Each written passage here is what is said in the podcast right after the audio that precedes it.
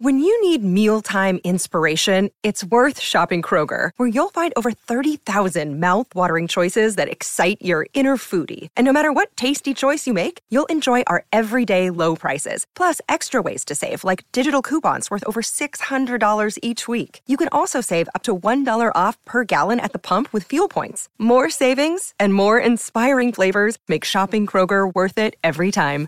Kroger, fresh for everyone. Fuel restrictions apply. Look, Bumble knows you're exhausted by dating.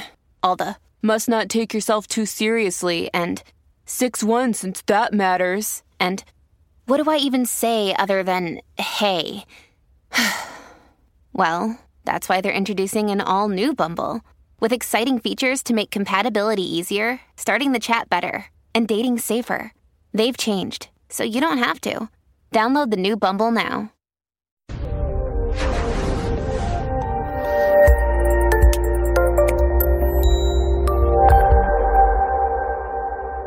This episode was pre recorded as part of a live continuing education webinar. On demand CEUs are still available for this presentation through AllCEUs. Register at allceus.com slash counselor toolbox. Between writing notes, filing insurance claims, and scheduling with clients, it can be hard to stay organized. That's why I recommend Therapy Notes. Their easy to use platform lets you manage your practice securely and efficiently. Visit therapynotes.com to get two free months of therapy notes by just using the promo code CEU when you sign up for a free trial at therapynotes.com. I'd like to welcome everybody to today's presentation Impacts of Stress and Interventions. I am your host, Dr. Dawn-Elise Snipes. We are going to define stress and distress as if we really needed to redefine those, but we're going to do it anyway. We'll identify a, v- a variety of sources of um, stress that we don't usually think about, and we'll explore sources of interventions and the impact of stress. Stress is anything that requires energy. A lot of times we think of stress in terms of distress. Well, stress is anything that requires energy. It can be elation, it can be going on vacation, it can be digestion anything that requires energy. So, eustress is the good stress. It's stuff that we really want to do, it's things that we want to spend our energy on, and they tend to make us happy. Distress is everything else. you only have so much energy in your energy bank, though. So, how do you want to spend it? And that is one of the things that we really want to challenge clients to look at.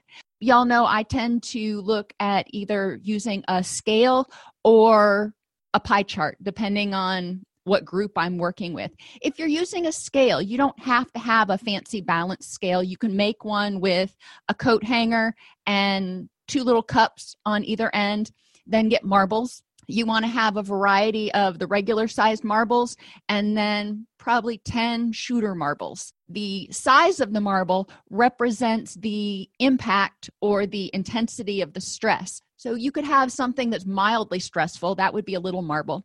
Or you could have something that's intensely stressful, that would be a big marble. And have people sort out, go through their day, and identify their sources of eustress and distress and figure out where they were balanced at.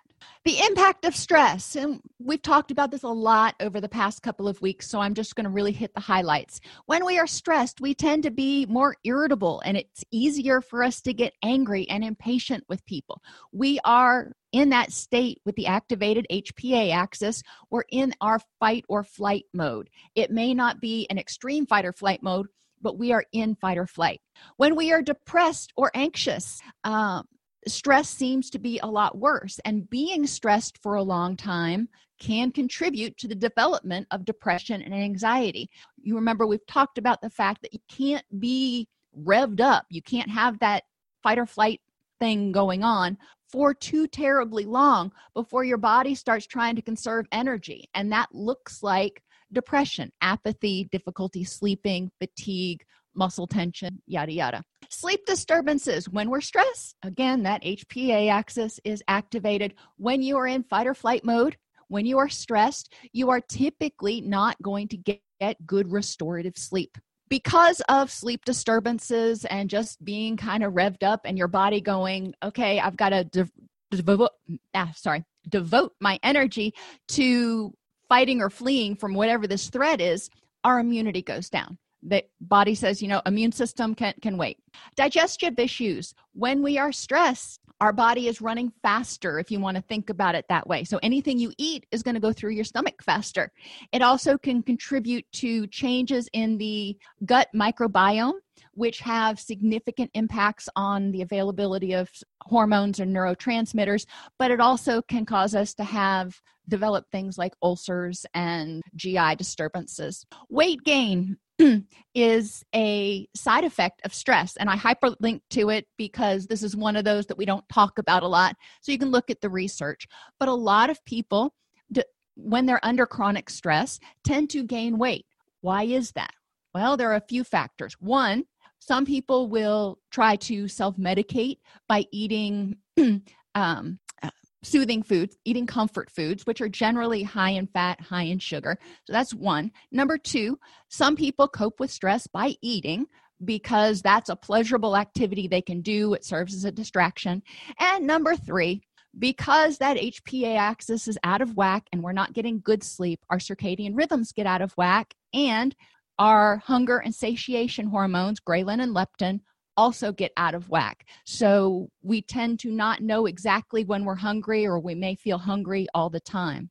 Increased pain is another side effect of stress. Well, let's look at the basic things. Number one, when we are stressed, we tend to carry muscle tension, low back tension, um, you know, and, and, that sort of stuff. We tend to have GI disturbances, which can cause pain. We may have tension headaches. We may grind our teeth all of those things can cause pain. Additionally, when we're under stress, serotonin typically goes down because now's not the time to rest and digest if you're in that fight or flight mode. So, serotonin typically goes down, and our pain uh, perception, our, our uh, pain threshold, also typically goes down. We also may see people who become addicted to stimulants when they're stressed because they're not getting enough sleep. They're fatigued a lot of the time. They may be, quote, burning the candle at both ends. So they're trying to push through which can lead to addiction. And when I say stimulants, I'm talking about anything from nicotine and caffeine to, you know, pre workout supplements and things that are a little bit more intense. I'm not necessarily talking about anything illegal. There is increased risk of chemical and behavioral addiction, though, because a lot of times people are trying to self medicate. The more they self medicate, the more out of balance their neurotransmitters get, the more dependent they become on chemicals to help them feel anything. There are altered cortisol, our stress hormone. Hormone, and I use that term generally to refer to thyroid hormones and your gonadal hormones and neurotransmitter levels. Your stress hormone is going to go up, your sex hormones and your thyroid hormones are going to be altered and that also impacts the availability of your neurotransmitters like dopamine, serotonin, norepinephrine, uh, GABA, acetylcholine. I'm forgetting one, but people have experienced infertility when they're under chronic stress. This doesn't have to be traumatic stress. This can be chronic, you know, burning the candle at both ends, having difficulty making ends meet stress. And it can lead to reductions in testosterone. It can lead to alterations, again, in those gonadal hormones. So the body says, you know what, we're under stress right now. Now's not the time to devote energy to creating a little being. So males tend to have reduced libido, and women tend to have more difficulty conceiving and carrying a child to term. Social withdrawal makes sense. When we're stressed, it's sometimes more overwhelming to deal with people. You know, even if you're an extrovert at a certain point, if you're totally stressed out, it may feel like you can't deal with any more input and you just need to sort of wall yourself off. Rapid aging, we talked about this in the anxiety uh, presentation. When we are chronically stressed, when we're not getting enough sleep, then our body can't restore itself as well as it should or as efficiently as it could, which means we're going to have greater signs of wear and tear, if you will. And I made the analogy in the last class of a car. When you are driving a car, if you are somebody who's under chronic stress, you are driving that car as hard as it can go 365 days a year, and you're putting, you know, 60,000 miles on it in a year. if you are taking care of yourself, you're not you know gunning it as soon as the the light turns green and you are going easy you're not putting as much mileage on it because you're letting the car rest sometimes. And that's the difference. The chronic stress is keeping that pe- pedal to the metal. And when we're not under chronic stress is when we are in park and we have the car turned off. So the joints and cylinders and whatever else in a car i'm not really mechanically inclined any of that is not wearing out uh, nearly as quickly when it has periods where it's in park. And heart disease. We have seen lots of studies that have shown correlations between stress, high cortisol, and changes in the cardiovascular system that lead to heart disease. We don't want those. We don't want most of these or any of them.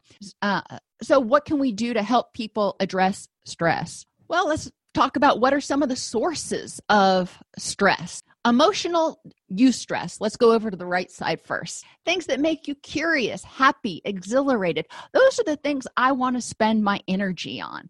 I want to spend my energy watching silly animal videos or playing with my dog or doing crafts or, you know, working in the garden. Those things make me happy. Do they take energy? Some more than others, but it is a positive stress. So my fight or flight hormones, my cortisol levels are not engaged. I'm using energy, but I haven't ramped up that HPA axis. Distress, on the other hand, include all the things that make you sad, angry, envious, jealous, worried, anxious, overwhelmed, or just plain old rumination when uh, about any of those things. We want to have clients make a list or take a look at the things that make them feel distress. Thinking back to acceptance and commitment therapy, pain is a part of life. We are going to experience these emotions occasionally. That's okay. If we experience them, we notice them, we label them, and then we say, What's next? Then we're going to be able to use our energy productively to alleviate that distress instead of staying stuck in it and nurturing it. Cognitive stress. Depending on the situation, cognitive stress can be a source of distress or eustress. Uh, decision making. Some people love making decisions, some people it stresses them the heck out. Planning. Some people love to plan. You know, if you think about your Myers Briggs, you have your people who are the broad strokes people and the um, and the perceivers who don't like to get too pigeonholed. And then you've got people who are the more uh, detail oriented people and structured like me who love planning.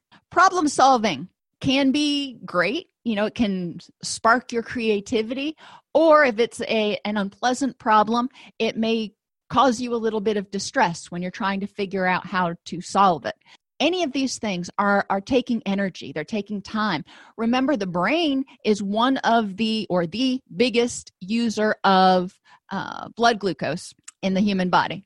Thinking and learning is another source of cognitive stress. We want to pay attention to, you know, how we feel on those days. Does it mean we shouldn't think or learn? Of course not. You know, I tend to think of these things as eustressful uh, because I enjoy learning and it, you know, makes me happy and I tend to become curious.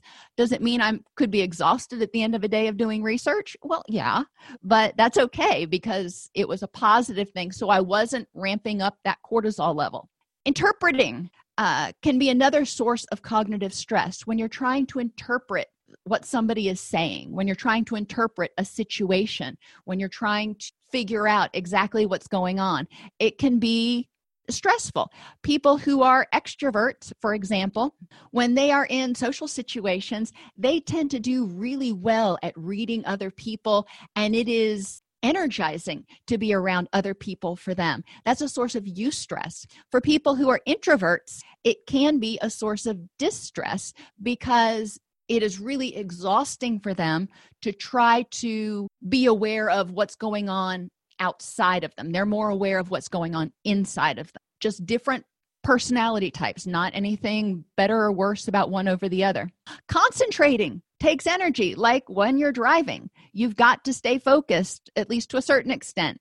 And filtering out extraneous stem- stimuli, whether it's when you are in a classroom or when you're at dinner with your significant other and you're trying not to pay attention to the 16 other tables around you, or when you're driving, it takes energy.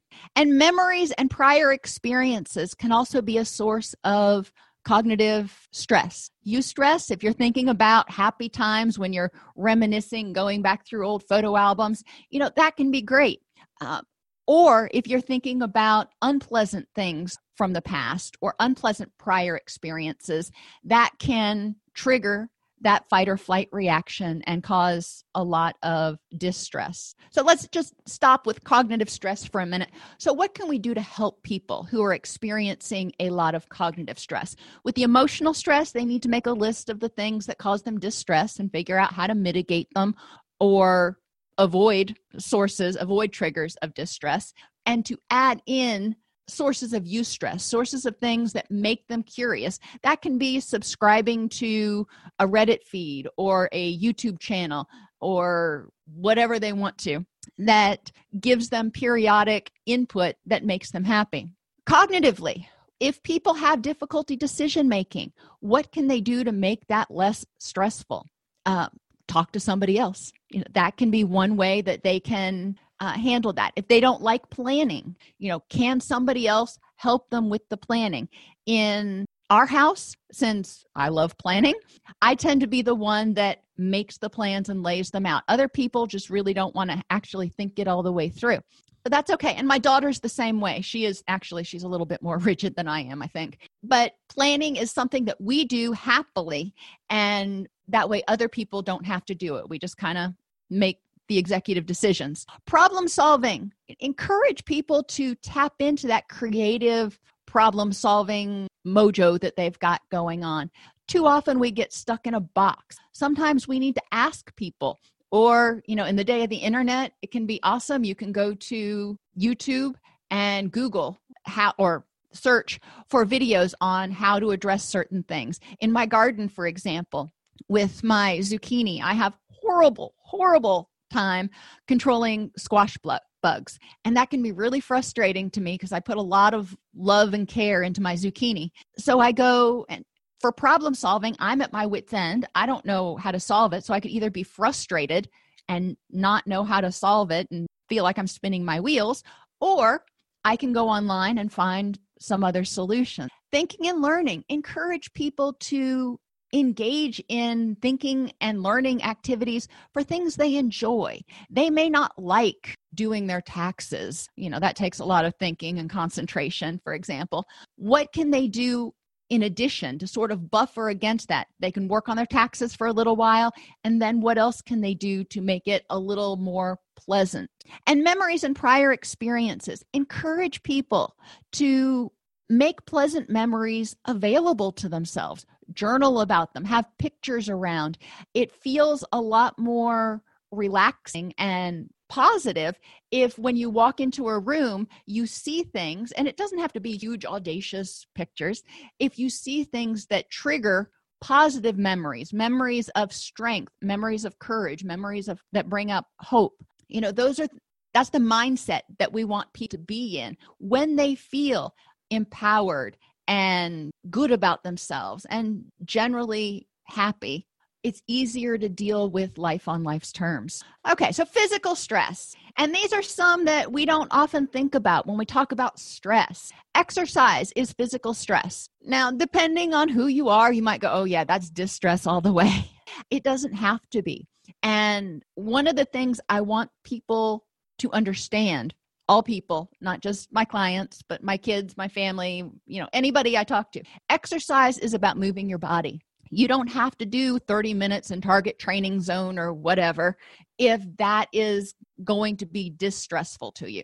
Let's start out with something that you enjoy. What is it? Is it playing with the dog? Is it gardening? Is it you know running and playing tag with your kids. Sometimes we'll blow even to this day my kids are teenagers and i'm much older than a teenager but we will blow up balloons in the house and we will try to and keep the balloons in the air. It's fun and especially when the dogs try to play with us it's even more fun.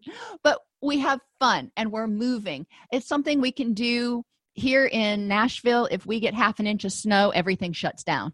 It's like the apocalypse has hit. Uh, they don't have good snow snow plows or anything because we just so rarely get snow. So you know when that happens a couple years ago we were actually snowbound for like five days before we could get out of our neighborhood we we got a whole whopping inch of snow that that year but we did things in the house in order to move around so we weren't feeling stale exercise releases serotonin exercise releases endorphins exercise increases oxygenation which increases energy exercise is wonderful and exercise means movement and breathing that's all. I'm not, again, you don't have to get out the jump rope or whatever. Think of creative things that you can do in your house. If you've got little kids, um, you can make little blanket forts with blankets and chairs and make a, a obstacle course throughout your living room. Yes, it looks like a mess. It's not you know really pleasing to the eye but it's fun uh, like i said balloons those are other things that you can do anything that makes you happy or just turn on some music and dance like nobody's watching when we're under physical stress it is harder for our body to repair and rejuvenate but repair and rejuvenation takes energy. It's a source of physical stress. When we're sick, for example, our body is requiring more energy to our body's under stress and it's requiring more energy to repair and rejuvenate and fight off the bugga than when we're healthy. We need to recognize when we are injured, after we have surgery, when we're sick, when we are sleep deprived. Our body is going to require more energy in order to function like it should. Uh, when we digest food, that requires energy. And usually we'll consider that eustress good a good source of stress but it still requires a little bit of energy. When we eat it triggers the rest and digest function interestingly enough because our body knows that once we've eaten it needs the energy in order to process that food. So it triggers a calming response which is why we typically get a little bit sleepier after we eat. Sleep deprivation. When we are awake, our body goes through a bunch of gymnastics in order to help us think. The byproduct of those gymnastics is adenosine. As adenosine builds up in our brain, it makes us feel sleepy. If we don't get enough sleep, then that adenosine isn't cleared out if we don't get quality sleep. So we wake up and we feel lethargic. And so it's harder to get through the day. And what do most of us do when we feel that way? We drink caffeine and that adds an additional source of stress. Not only is our body not recharged and rested and rejuvenated like it needs to be but we're also adding that additional stressor of caffeine which takes me to stimulants. Nutritional imbalances over and under can cause stress on the body. If you've got too much calcium if you've got too much iron if you've got too much or too little of any macro or micronutrient, it can cause a stress in the body.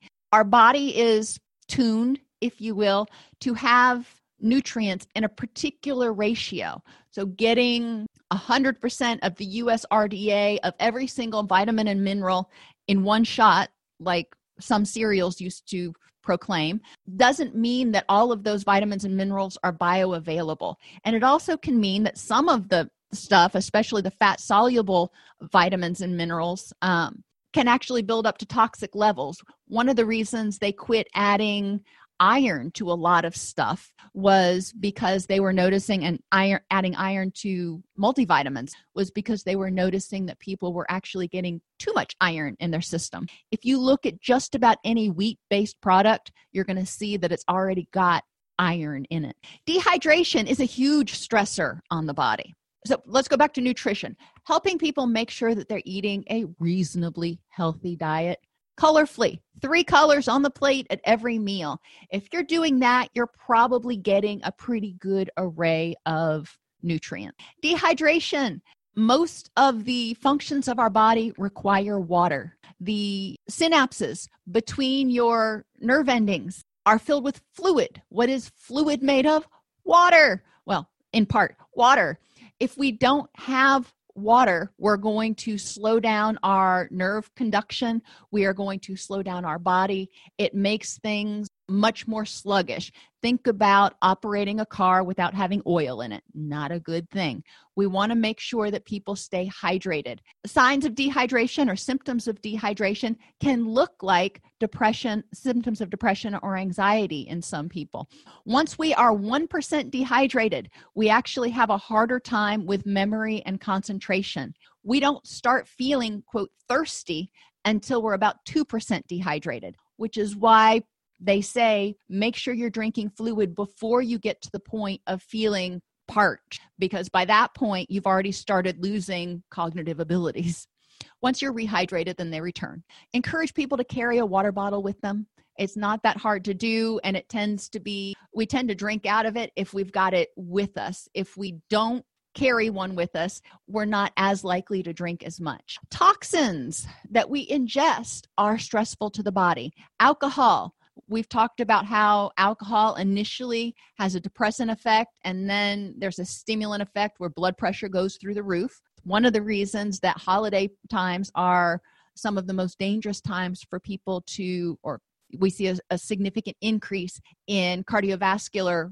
incidents because people are drinking alcohol and they're already stressed which combine those two things it increases people's risk of a uh, heart attack vocs are other toxins um, volatile organic compounds generally you think about these uh, as things that are in paint and you know especially the paint that smells really nasty. VOCs are also the substances in paint that people huff in order to get high, which is really hard on the body. The body's trying to filter out these toxins, hard on the liver, and it leads to a, a sense of exhaustion. VOCs and paint huffing um, are also system depressant. And tobacco.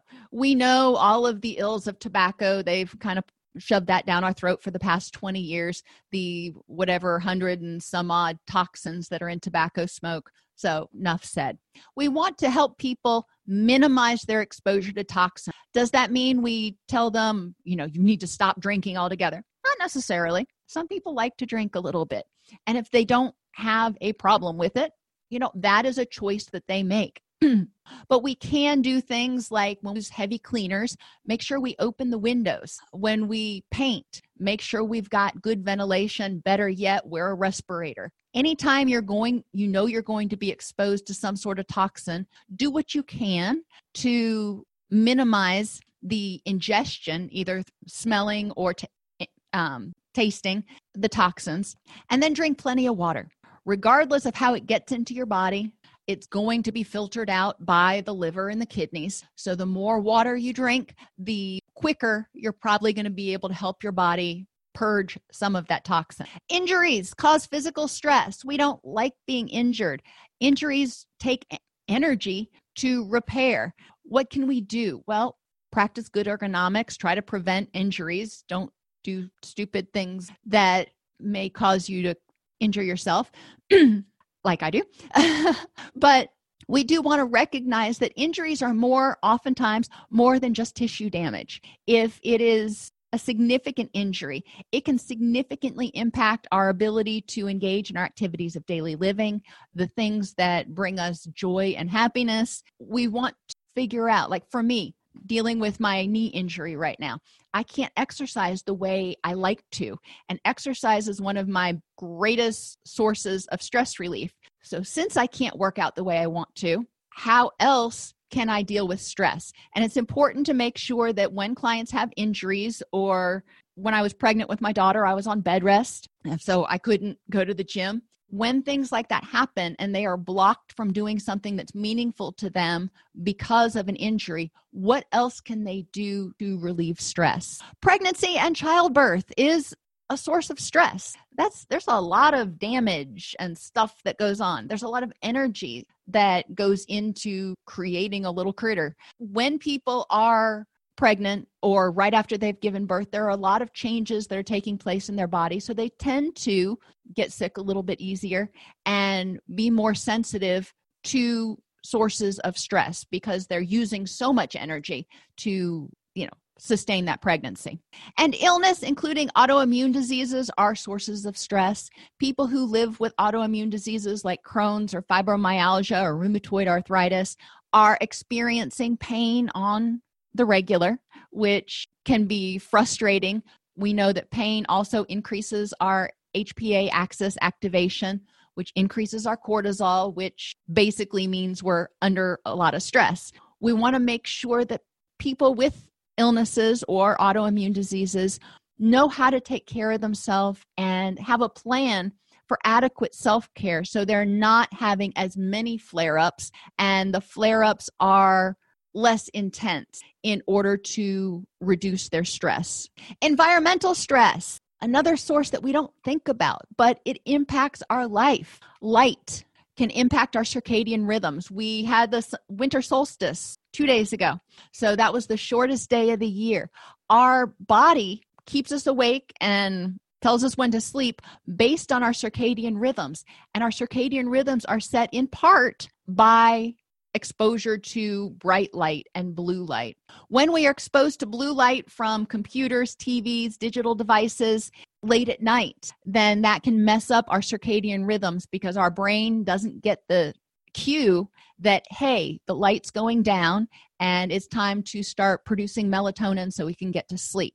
Encouraging people to practice adequate sleep hygiene to sustain adequate uh, circadian rhythms. Fluorescent lights are another source of stress, especially for people who have uh, migraines or epilepsy, but for anybody, and especially when those ballasts start to go out. And before it becomes really obvious, there may be some occasional flickering, almost imperceptible to the eye. But the flickering of fluorescent lights is stressful for some people and can trigger migraines and a variety of other stress related complaints. Noise. And if you are in an environment where there are fluorescent lights, you know, you may not be able to eliminate that. If you can, great. If you're in an office and you can turn off the overhead lights and have a desk lamp or lamps around that are LED lights, great. If you can't, do what you can to minimize the impact, such as having a, if you have a window, have your blinds open because the bright light from the sun can minimize how much your brain notices the flickering of the light. The best kind of lights really depend on the person. Um, the incandescent bulbs, they are allowed to make them again, but they're really hard to find. The old, those are the old fashioned bulbs that got hot as can be. Uh, you know, those are okay depending on the person some may pe- some people may prefer the soft white bulbs if they've got seasonal affective disorder or they need the extra brightness in order to set the circadian rhythms then they're going to want the not soft white. They're going to want the daylight bulbs that are really bright. I prefer LED lights because they don't do that flickering that the fluorescent lights do and they have become much more affordable now. So you can you know go down to your local store and easily get really bright really nice led lights. Uh, for color spectrum if i remember correctly you want them to be greater than 5000 preferably greater than 6500 kelvin and you want them to be as bright as humanly possible. You are probably not going to get the beneficial effects of, for, for example, a light therapy box by overhead lights because when the light comes out of the light fixture, it disperses too much. So you're not getting the intensity, even if it says it's, you know, 800 lumens or whatever you're probably only getting a fraction of that because of the dispersion. There are a variety of different techniques you can use in order to corral the light, and it's not attractive. But if you put like aluminum foil around the light to make more of a cone, that helps a little bit, but you still have to have the light pretty close to you. Uh, light therapy boxes are a lot more practical and a lot more um, standardized. Noise from traffic can be a stressor. Now, we live out in the country, so that doesn't hardly affect me at all. But I do remember when I lived in the in the city and lived in an apartment, we would hear cars going by at all nights, the car alarms going off at all hours of the night, our neighbors it was hard to get good quality sleep because there was a lot of noise. But even during the day, persistent background noise they found increases the rate of anxiety and depression in communities exposed to it. Air conditioners, and these are especially true of your wall units. You know, when you go to a, a, hotel and how loud that unit is, if it's not one of the integrated units, how loud that that window unit is. People who have that in their home, have a mini split that makes a lot of noise when it turns on, or a window air conditioner, that can disrupt their sleep. But the constant humming and that they're exposed to when it kicks on can also cause a low level of stress. Wind turbines, who knew? I didn't know. Uh, until I started doing the research that wind turbines actually make a fair amount of noise. And they found that people that live around wind turbines have a significantly higher rate of prescription drug use for depression and anxiety. And then people and animals, I just kind of put that all together.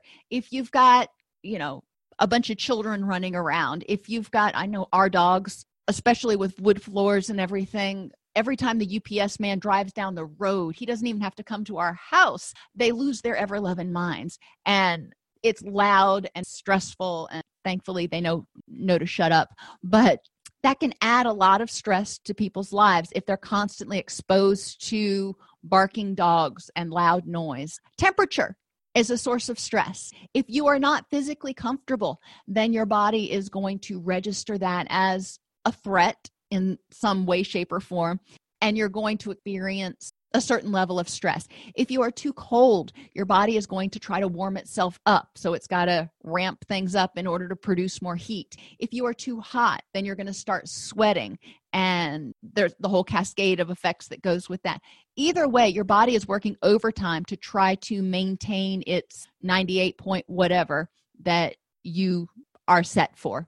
Touch and tactile sources of stress. And I didn't exactly know what to call this, but think about a day that you've gone to the office or wherever and you've put on a shirt or a pair of pants that was made of like actual wool that was itchy and you were itchy all day long. Or if you were sitting in on a bench that's hard and you were uncomfortable all day long or you couldn't get comfortable because you didn't have good lumbar support in your chair.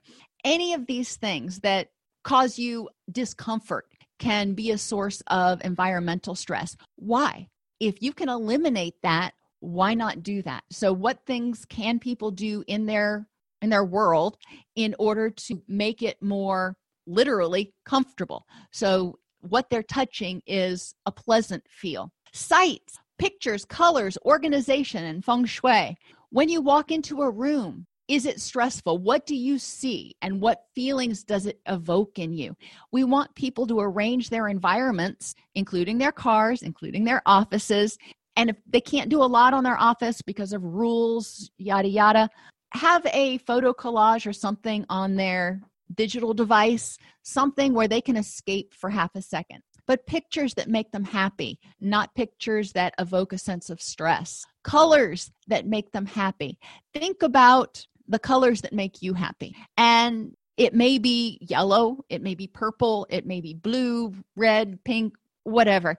It's a very ind- individual thing. I like black. Black is one of those colors that just it's absorbing, it absorbs energy. So I tend to have a fair m- amount of earth tones and black in the house in my furnish and stuff and my daughter always gets frustrated with me because she wants to see brighter colors whatever it works for that particular person. Organization. Some people are not bothered by disorganization. Some people are. And they found that even if people don't think they're bothered by disorganization when they're in a cleaner organized environment, they tend to feel less stress. So, clean off, and my office is a horrible example of that right now, but clean off the flat surfaces so there is some semblance of organization. Does everything have to be put away? No, you can have a bin of stuff I need to get to if that's what you need to do. But if you walk in and there's a sense of calm instead of a sense of chaos, it reduces your reduces your ambient stress. And then I put feng shui on here just because I'm a firm believer of organizing your environment. When you are in a situation where you can't see people coming up behind you, there is a natural sense of stress that occurs. In feng shui, they say never put the head of your bed against a window because you can't see somebody coming in that window. In the kitchen, when you are at the stove, you may have some peripheral vision, but you can't see behind you. Putting a little reflective mirror or something, it doesn't have to be so you can see exactly who it is, but something so you can see images coming up behind you theoretically reduces your innate stress levels. Making sure that you can see any entrances and exits to your environment. Um, my husband was in law enforcement for you know a bazillion years. And to this day he still whenever we go anywhere and even in the house i've noticed he always sits with his back to the wall. So nobody's going to walk up behind him. We have the way we have our living room organized. The one sofa has the back has its back to the breakfast room and the other one has its back to the wall. He always sits in the one with the back to the wall and he gets edgy if he's in the other one. He doesn't like people being able to come up behind him. Feng shui i'm not going to say i'm a master by any means. I actually you know my favorite book is the um, feng shui for dummies but it gives you information that can be helpful at ar- arranging your environment in a way that's peaceful. And there are a lot of other tips in the book that you can go way past peaceful, but there are some that make a lot of sense. And smells can be a source of stress. If you've ever, you know, had to ride on an airplane or something next to somebody who stunk to high heaven, you that was a source of stress for you and it probably made you a little bit more irritable and uncomfortable as opposed to sitting next to someone who smells pleasant or is neutral, doesn't smell at all, that was less stressful. What can you do in your environment in order to infuse pleasant scents and to eliminate noxious scents? Like I mentioned, we have four dogs in our house, four cats, and our donkey invited herself into the basement the other day. She didn't stay, but because she's not housebroken. But, you know, animals smell. I have a teenage son and his room can get a little bit ripe at times. What can can i do in my environment? I can bathe the dogs i can use um, febreze or carpet fresh in you know my son's room and those are just different things that you want to think about. What is it that you can do in your environment to reduce the stress so you're not walking in going and they say that i've got a bionic sense of smell i don't know but i'll come in from from work and I'll open the door and whatever odor hits me kind of sets my mood for the next few minutes. I'll walk in, I'm like, it smells like dog poop in here. Who who who took a dump in the house? or you know, it smells like somebody burned something, or or it smells good. Uh, it does smell good most of the time, but I'll admit it does have a impact on my mood. So I try to make sure that I put good smellies around. Potpourris i will keep a little bottle of essential oils in my purse so i can just you know take a whiff of lavender whenever i need it. I use air sprays in order to keep the house smelling a little bit better. I hang my blankets outside at least once a week so the sun can sort of disinfect them and get the stinkies out of them. Yes i still hang on a clothesline. Um, you can get little rings that you know work better with the incandescent lights because they got hot. But you can get little rings that you put on bulbs or things that you put on your ceiling fan that you can uh, saturate with essential oils in order to spread the smell around. There are a lot of different tools and techniques you can use in order to keep pleasant smells somewhere around you. EM fields, and this got its own slide because there's a lot of debate about electromagnetic fields. There's a fair amount of research, especially if you get outside of the US, if you go over to research in the UK and Australia and some other places that have found that there are significant health impacts to being around EM fields. Some people are a lot more sensitive than others. For people who are sensitive, they may experience headaches, uh, pressure in the chest, heart palpitations, sleep problems due to low melatonin. They actually, you know, assessed people's circulating levels of, of melatonin. Sleep apnea, tinnitus, which is ringing in the ears, fatigue, memory loss, and redness in the skin with itching, rashes, and tingling on the arms or face. A lot of these are the same symptoms of anxiety. EM fields cause stress. They activate that HPA axis. How sensitive you are may affect whether you're bothered by it at all. Some people are bothered by EM fields from house wiring and cell phones. Most people aren't. Some people are really bothered by EM fields from those high power power lines, you know, the ones that are on the the metal tower thingies that the vultures like to sit on. There's been a some research that has shown an increase in cancer in people that live within certain distances of those super high power power lines, which tells you that those EM fields may be causing some level of stress on the body, which it's not able to keep up with dealing with. This is one of those that's, you know, really kind of out there um, in terms of whether there's a lot of research in one direction or the other.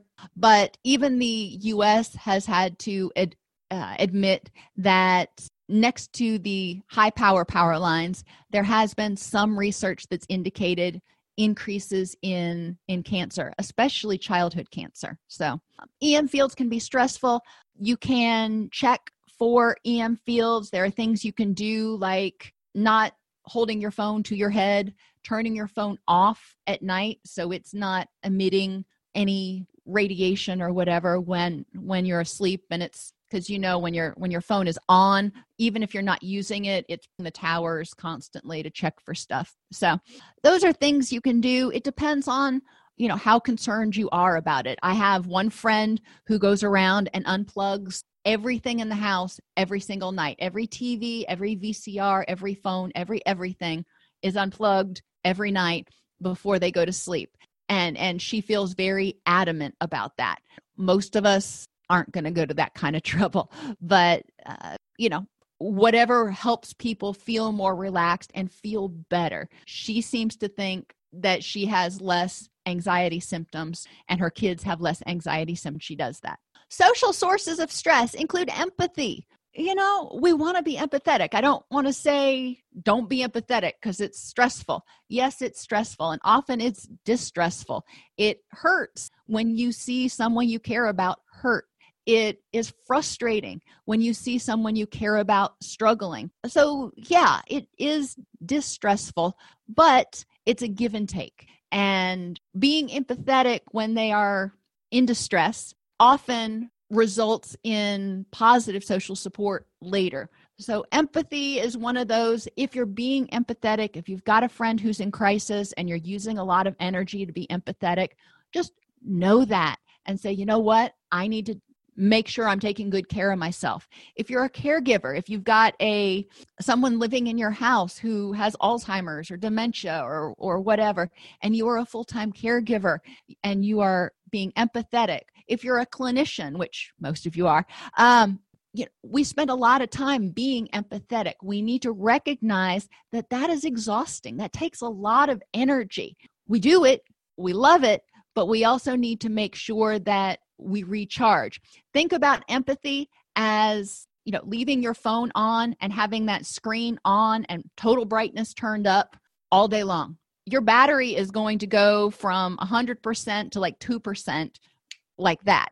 Well that's kind of what we do you know when we see six or seven clients in a day or we're working with a friend who's struggling or whatever recognize that. Know that you need to just like you have to plug your phone up to recharge you're going to need to recharge yourself because you're drained. Compassion goes along with empathy so i'm just going to skip over that one. Interaction and communication. It takes energy to listen to communicate to have a conversation i know sometimes when i get stressed out i just i don't even go check my social media accounts i just can't take the small talk i can't muster the energy to care about anybody else at that moment in time. I'm just that exhausted. And that's, you know, something you need to be aware of. But positive communication is also energizing for a lot of people. Having people in the social network that provide positive energy and support and enthusiasm and creativity and laughter. Those are all great things. It's not just somebody who's going to be emotionally supportive. It can be somebody who sends you memes that give you a good old belly laugh every day. I love those. Conflictual communication on the other hand is obviously generally a source of distress. We want to figure out how we can minimize that by either working on assertiveness skills, learning love languages, going to counseling, whatever it is that's going to help soothe that conflict. Sometimes it's not possible. If you're interacting with somebody who is conflictual in nature, sometimes you've got to accept that, you know what, this person is going to find something to be argumentative about and i just need to accept that and let it roll off my roll off my back like water off a duck because getting into a conflict with them is going to do nothing but drain my energy. And that's an important one for us to remember going into the holidays because most of us have somebody in our family who pushes our buttons. Taking a breath and just remembering for whatever reason this person finds it beneficial to be critical or condescending or conflictual in some way. And I don't have to buy into that. I don't have to give them my energy. And then finally, attachment and abandonment issues are social sources of stress. If we get into relationships and we have those issues activated, it can cause us a lot of stress. If you're constantly wondering, you know, we're not in the same room, is this person um, not interested anymore? Are they cheating on me? Are they this? Are they that? Helping people get that under control so they have a sense of secure attachment in their relationships is really important. Stress is ubiquitous and comes in many forms. The goal is to reduce distress in order to free up energy for eustress and preferably still have some left over. You know, I don't want to just completely drain the tank every single day. Like a cell phone battery, use the energy, use your energy for the apps and activities that you want.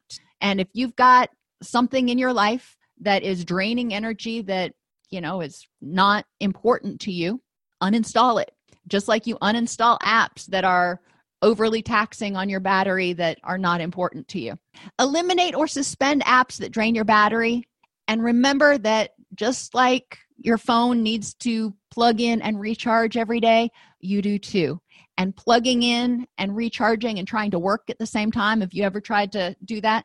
Takes your phone takes the battery a lot longer to charge up if it's having to work and charge at the same time. Same thing for us. If we're having to try to work and recharge at the same time. So give yourself permission. If this podcast helps you help your clients or yourself, please support us by purchasing your CEUs at allceus.com or getting your agency to sponsor an episode. A direct link to the on-demand CEUs for this podcast is at allceus.com slash podcast CEUs. That's allceus.com slash podcast CEUs. To sponsor an episode of Counselor Toolbox and reach over 50,000 clinicians per week, go to allceus.com slash sponsor. Thank you.